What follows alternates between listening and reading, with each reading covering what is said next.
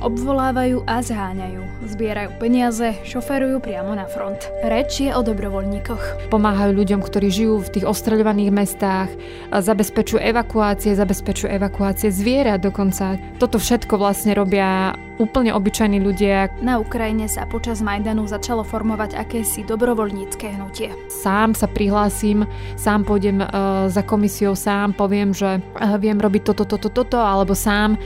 Stávalo sa, že napríklad podnikatelia dávali svoje autá, hej, ktoré mali firemné No a dnes sa možno práve medzi dobrovoľníkmi formujú noví politickí lídry. Ten štát ich musí tak trošku rešpektovať, lebo naozaj oni v istom momente už môžu mať takú tú uh, pozíciu toho opinion lídra. Práve počúvate podcast na hlas Ukrajiny so Stanislavou Harkotovou a Denisou Hopkovou. V prvom rade te Stanka vítam v štúdiu. Ahoj. Ahoj. Tému dnešného rozhovoru bude dobrovoľníctvo, pretože bez neho by teda asi možno nefungovalo veľa vecí. Môžeš aj teda povedať ty, že čo, čom je dôležité to dobrovoľníctvo napríklad? No dobrovoľníci dnes napríklad zabezpečujú pre vojsko rôzne veci, ktoré možno nezabezpečuje armáda v zmysle tých e, byrokratických pravidiel, ale e, dobrovoľníci zabezpečujú aj napríklad e, veľa humanitárnej pomoci, ktorá sa dováža, dajme tomu aj priamo do prífrontových miest alebo priamo na front, čiže eh, je to taká celá sieť ľudí, ktorí obvolávajú, zbierajú peniaze, šoférujú, vozia, zháňajú. A, a nakoniec vo výsledku je to, že, že niečo, čo je nutné práve tam, kde sa povedzme kde bojuje armáda, alebo kde teda tí civilisti niečo nutne potrebujú, typu generátor a tak ďalej, tak vlastne vďaka ním sa to tam aj privezie. Vieme, že aj na Slovensku sú dobrovoľníci, a určite tiež niektorých poznáš. Ako napríklad vyzerá to, že ja sa chcem dostať na Ukrajinu ako dobrovoľník, potrebujem nejaké špeciálne vybavenie, či ma vôbec pustia cez hranicu,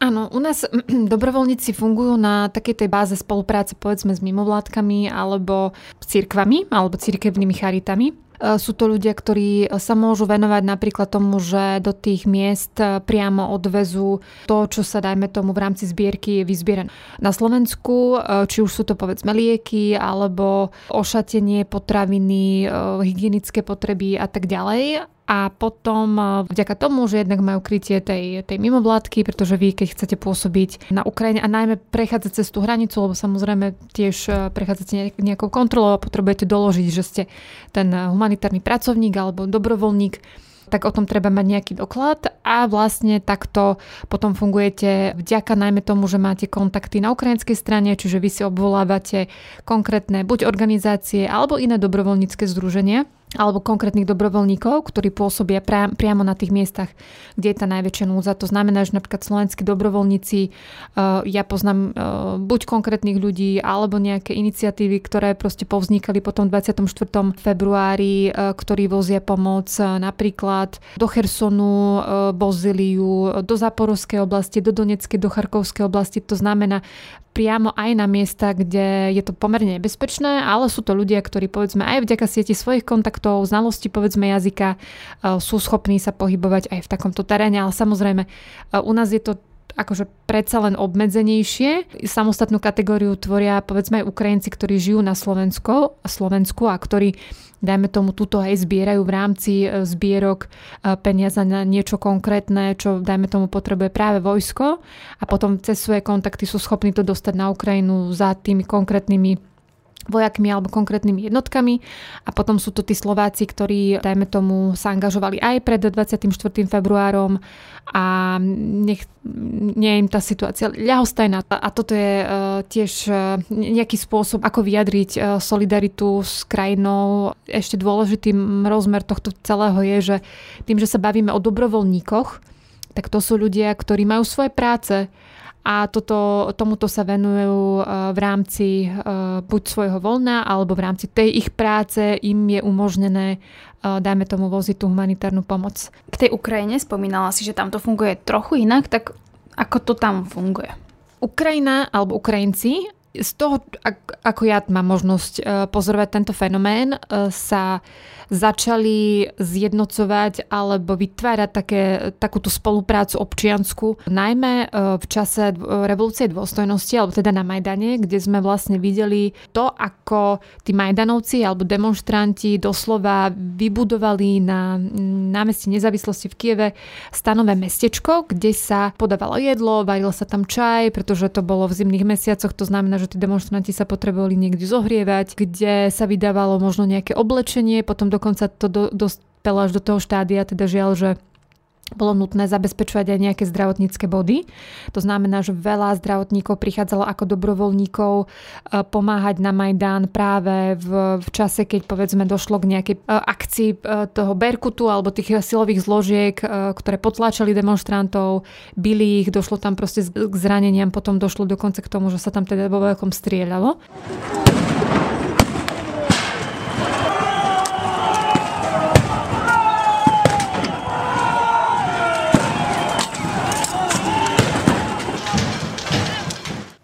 Na tom Majdane už uh, vlastne fungovali aj rôzne záchranárske zložky. Uh, nie len Okrem tých, že tam proste fungovali normálne sanitky, podobne ako je to aj pri našich demonstráciách, ale tuto to fungovalo, že ešte aj nad rámec toho tam proste prichádzali povedzme lekári alebo ľudia, ktorí to boli zdravotné sestry a tak, aby, aby pomáhali. A celý tento organizmus nejako fungoval a nakoniec sa ukázalo, že vlastne toto veľmi pomohlo Ukrajine, aby ustala ten Majdan a dostalo sa to až do bodu, kedy Majdan v zásade vyhral, aj keď samozrejme potom sme videli, že, že Rusi to nechceli nechať tak. A od tohto momentu sa začína niečo, čo sa dá označiť termínom dobrovoľnícke hnutie, alebo proste hnutie, ktoré začína pomáhať aj dobrovoľníckým zložkám, ktoré nastupujú e, na scénu v zmysle budúcej obrany Ukrajiny pretože v 2014 roku tá ukrajinská armáda bola v nejakom stave, nie v úplne takom, v takej kondícii, ako to vidíme dnes ale to bola armáda, ktorá dlho, niekoľko rokov teda čelila, že sa takému tomu javu, že sa predávala výstroj, výzbroj, e, že tam proste boli dôstojníci aj z ruských bezpečnostných štruktúr, čiže skôr e, to malo tendenciu upadať a potom, keď sa vlastne začal e, ten systém čistiť ej, od, takýchto, od takýchto vplyvov a, a začali sa robiť možno nejaké inventúry, že teda čo všetko máme k dispozícii na to, aby sme mohli čeliť tej, tej už vtedy vlastne e, nejakej ruskej, e, síce ešte sa asi nemôžeme baviť o invázii, ale minimálne o hybridných operáciách, ktoré boli namierené proti Ukrajine tak nastúpil element tiež dobrovoľníctva, kedy rôzni muži z rôznych častí Ukrajiny si povedali, že tak ja nebudem čakať, kým ma tu povedzme štát povolá, ale sám sa prihlásim, sám pôjdem uh, za komisiou, sám poviem, že uh, viem robiť toto, toto, toto, alebo sám. Stávalo sa, že napríklad podnikatelia dávali svoje autá, hej, ktoré mali firemné, uh, dávali armáde, aby vôbec tí vojaci sa mohli nejak operatívne rýchlo presúvať a tak ďalej. Čiže na jednej strane to boli títo muži, ktorí ochotne dobrovoľne sami išli um, obraňovať uh, Ukrajinu, najmä v tom čase pred tou vlnou agresie na východe Ukrajiny, pretože Krím už bol okupovaný a tam tak to je kapitola sama o sebe, ktorú si môžeme rozoberať v nejakom inom podcaste, ale teda to bola akoby jedna skupina a druhá skupina bol ten v odzokách servis okolo, lebo mne to veľakrát aj ľudia, ktorí, s ktorými som sa ja rozprávala na Ukrajine, opisovali spôsobom, že, že naša armáda bola vtedy bosá a nahá. A oni jednoducho potrebovali pre tých vojakov zohnať uh, nejaké kvalitnejšie oblečenie, uh, kvalitnejšiu obu, taktické, hej, teraz sa bavíme o všetkých tých takých military, taktickom vlastne E, oblečení. Potom e, sú to rôzne vychytávky v zmysle prílby, nepriestelné vesty. To napríklad zháňali tiež e, dobrovoľníci. Tú armádu bolo treba krmiť, to tiež zabezpečovalo veľa, veľa dobrovoľníkov. A vlastne tento systém, ktorý sa vlastne pestoval od roku 2014 nakoniec v tom 2022, ako to povedať, skrátka Ukrajinci už vedeli, čo robiť a aj vďaka tomu, že to nejako fungovalo a že tí ľudia boli zosieťovaní a vedeli veľmi operatívne reagovať na rôzne potreby armády od dronov a neviem čo všetko sa proste zbiera, tak vlastne to veľmi pomohlo tej, tej spoločnosti ustáť ruskú inváziu nielen z pohľadu vojenského, že tí ukrajinskí vojaci už vedeli, čo majú robiť, ako majú možno operovať na niektorých úsekoch frontu, ale aj vďaka tomu, že za nimi stál ten silný tyl alebo silné tilo. To znie ako keby skôr, že namiesto štátu sa postarali bežní ľudia o to, aby armáda nechodila bosa a naha. Minimálne v tom 2014 roku. Oni, e, ako prebiehala tá vlastne armádna reforma, tak to proste malo e, nejaký svoj dojazd, e, tak to poviem, ale veľa vecí vlastne najmä v úvode zabezpečovali tí dobrovoľníci, ktorí vypomáhali vlastne armáde, armáde s tým, aby minimálne mala ten, ten základný servis a nestávalo sa, že niekde stojí blok, že niekde povedzme blokpost a sú tam vojaci, ktorí strážia úsek cesty a teraz tí chalani sú tam povedzme bez vody, bez jedla, bez ničoho. Uh, takže veľakrát na seba túto úlohu e, tých, e, tých, ktorí pomáhajú vojsku, preberali bežní civilisti.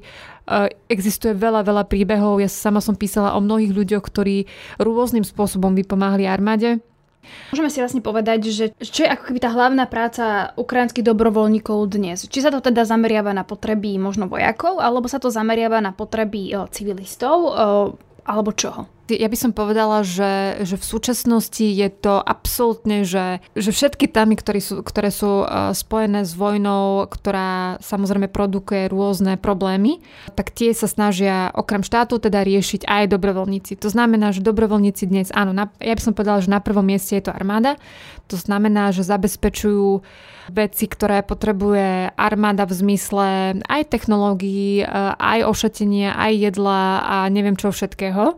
Potom... Akože oni im zbierajú na to peniaze, alebo im to dovážajú? Sú rôzne iniciatívy od maličkých, ktoré fungujú možno regionálne, v meste, môžu to byť jednotlivci. Ja poznám veľa ľudí, ktorí robia dobrovoľníckú činnosť spôsobom, že oni si vyzbierajú nejakú maličkú sumu, povedzme sú to ľudia, ktorí žili sú z miest, ktoré boli okupované a teraz, dajme tomu, oni nemuseli tam byť počas okupácie, ale keď sa vrátili, tak možno cítili cítili nejakú takú občiansku, že spolupatričnosť chceli pomáhať tým ľuďom, ktorí povedzme prišli o svoje domy alebo nejakým spôsobom hej, prišli o e, rodinného príslušníka a tak ďalej. Takže oni vo svojom voľnom čase vyzbierajú nejaké peniažky povedzme na pomoc pre rodinu, ktorá žije v modulnom e, domčeku e, a tá rodina potrebuje, lebo to, to, to naozaj znamená, že nemáte strechu nad hlavou, aj keď teda žijete v nejakom provizornom priestore, ale dajme tomu, potrebuje tá rodina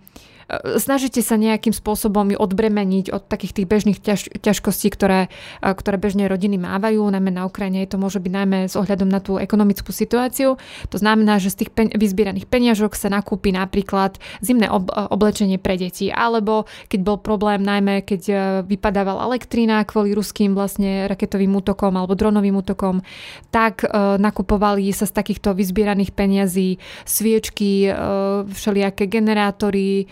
baterky, termosky, e, ako rôzne veci, hej, ktoré minimálne jednotlivec vie nejakým spôsobom zabezpečiť. E, a to robia tisícky, desiatky tisíc ľudí na Ukrajine, že majú takéto malé, že každý za seba pomáha. Mm-hmm. A potom sú organizácie a potom sú dokonca veľké, ja by som povedala, že až nadácie. Ja môžem vypichnúť jednu, veľmi známy ukrajinský dobrovoľník, to je vlastne bývalý tiež komik, bývalý herec, moderátor Serhij Pritula, ktorý má svoj fond a tam sa naozaj otáčajú, že stovky miliónov hrivien, to je fond, ktorý veľmi masívne pomáha ukrajinskej armáde. Oni sú schopní zabezpečovať armádu od vysielačiek, a to sa naozaj nebavíme, že sa nakúpi z toho vysielačiek. Tam sa proste vysielačky idú naozaj, že v desiatkoch tisícoch kusov auta, drony, dokonca Pritulov fond bol schopný vyzbierať peniaze na satelit, ktorý je schopný posielať ukrajinskej armáde snímky, hej, proste z vesmíru čiže naozaj to má úplne iný rozmer. A nie je to len armáda,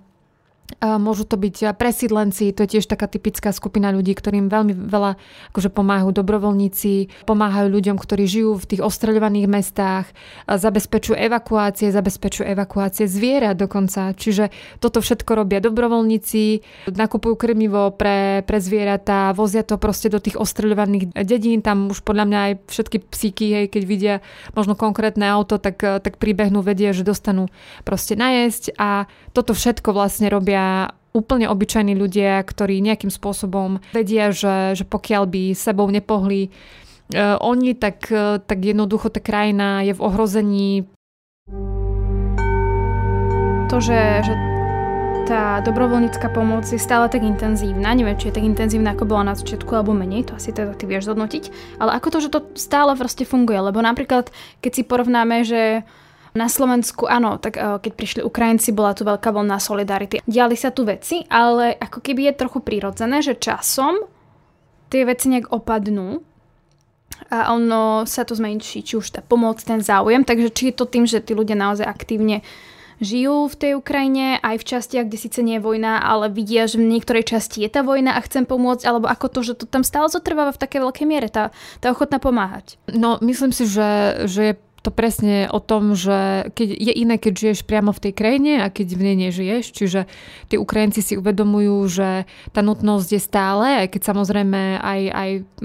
tam platí tá formulka o tom, že, že tí ľudia môžu byť unavení, vyčerpaní a možno naražajú presne na to, že tie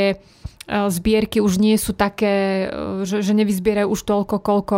možno predtým, ale, ale vždy vyzbierajú, vždy vyzbierajú. Keď niečo treba, e, tak, tak sa proste tá spoločnosť dokáže akoby zjednotiť a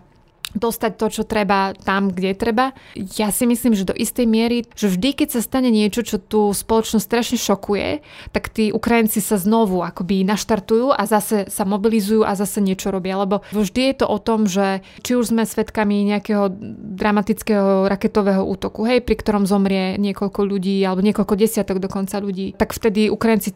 na to reagujú. Reagujú na to emotívne, snažia sa hneď proste posielať peniaze armáde alebo na nejakú iniciatívu, ktorá pomáha povedzme deťom e, v tom meste alebo čokoľvek. Hej, proste dnes si naozaj vieš vybrať, že, že komu chceš pomáhať alebo sa stane presne to, čo, čo sme teraz videli, hej, proste tie drastické popravy, opäť to ľudí proste akoby naštartuje, že musíme pomáhať našim, e, našim vojakom, lebo nechceme byť svetkami takýchto vecí a takže mám pocit, že to je v takých vlnách. Ale samozrejme tí ľudia, ktorí to majú v popise práce, ktorí aj chodia aktívne, hej, povedzme aj do tých prífrontových miest, tak oni podľa mňa sú v tom oni sú v tom kole, čiže oni proste vedia, že tam je ešte taká babička, ktorej treba ešte toto priniesť. Dajme tomu, aj keď sa e, dochádza k e, oslobodzovaniu území, to znamená, že aj ty, s tou armádou sa posunie aj ten záber tých dobrovoľníkov, takže oni vidia, že tam sú takéto potreby a už potom idú po tých svojich vlastných kontaktoch, opäť zbierajú, opäť vozia, vozia a opäť, opäť proste zabezpečujú to, čo, čo treba. Ešte je taká zaujímavá vec pri tejto téme, ktorú si mi spomenula ešte predtým, ako sme začali nahrávať rozhovor a rozprávali sme sa o tejto téme. A ty si spomínala, že tu sa vlastne formuje aj niečo ako možno nejakí budúci lídry. Že sa tam ukazujú ľudia, ktorí by, dajme tomu, mohli z toho dobrovoľníctva postupne prejsť do politiky, pretože ich, dajme tomu, aj ľudia rešpektujú a tak, že tak, či tu naozaj vzniká takýto nejaký, nejaký fenomén možno budúcich lídrov. No ja si myslím, že určite. Ono svojím spôsobom sa to ukazovalo ešte pred inváziou, keď e, sme videli rôzne iniciatívy, e, ktoré, ja neviem, pomáhali, že dajme tomu, bola nejaká e, mnohopočetná rodina chudobnejšia v nejakej dedinke a teraz existovala iniciatíva, ktorá sa zaoberá výstavbou domov, respektíve rekonštrukciou domov a keď si sa vlastne dostala do, takýchto, do takéhoto programu, tak proste doslova nabehla skupina dobrovoľníkov, ktorí za niekoľko týždňov dokázali povedzme tej rodine pomôcť s rekonštrukciou domu alebo kúpeľne alebo detskej izby, čokoľvek. A, a vlastne z takýchto uh, iniciatív potom vychádzajú aj tí ľudia, ktorí možno viac ich vidíš v médiách, ktorí hovoria, prečo je to dôležité, uh, prečo, uh, ak, ako vlastne to funguje uh, a ono tým, že toho je tak veľa, tak samozrejme niektorí tí, tí ľudia sú, um, jedni sú viac známi na Ukrajine, ďalší možno sú skôr známi v tej svojej oblasti alebo v tom svojom meste, ale oni potom majú vlastne presah hej, na to, že aj tá verejná správa alebo proste tie, ten štát ich musí tak trošku rešpektovať, lebo naozaj oni v istom momente už môžu mať uh, takú tú uh, pozíciu toho opinion lídra. To znamená, že uh, a, a to nie je, že my sa dnes nebavíme, že o jednom, ja neviem, Sergiovi Pritulovi, hej, ktorý sa, dajme tomu, ani ne, v minulosti uh, netajil tým, že má politické ambície. Ja neviem, hej, že čo bude robiť po vojne, ale ja si viem predstaviť, že ľudia ako on nebudú chcieť potom pustiť uh, tú krajinu zase nejakým starým politickým štruktúram alebo nejakým, no nevieme, hej, ako Oligarchom sa... korupcii. Napríklad, že nevieme, ako sa to ešte bude vyvíjať, ale viem si predstaviť, že po tom, čo, čo dajme tomu by aj naozaj sa stalo, že, že vojna je ukončená a tak tú krajinu bude treba vybudovať na novo. A v tomto slova zmysle minimálne tá uh, objednávka tej občianskej spoločnosti, ktorá by zišla aj z Majdanu,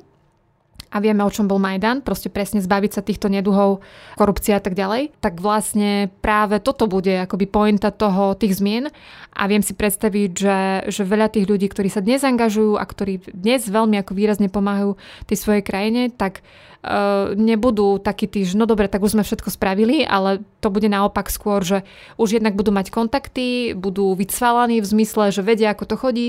uh, budú mať všetky tie potrebné zručnosti na to, aby mohli možno Eh, reformovať eh, alebo nejakým spôsobom ovplyvňovať hej, proste ten budúci systém a ja osobne si myslím, že minimálne aj v tom dobrovoľníckom hnutí sa určite, určite nájdú ľudia, ktorí budú chcieť sa proste angažovať aj do budúcna a ja si myslím, že to je aj logické a aj dobré, aby to robili. Vy ste práve počúvali podcast Na hlas Ukrajiny so Stanislavou Harkotovou. Ďakujem veľmi pekne. A Denisou Hopkovou.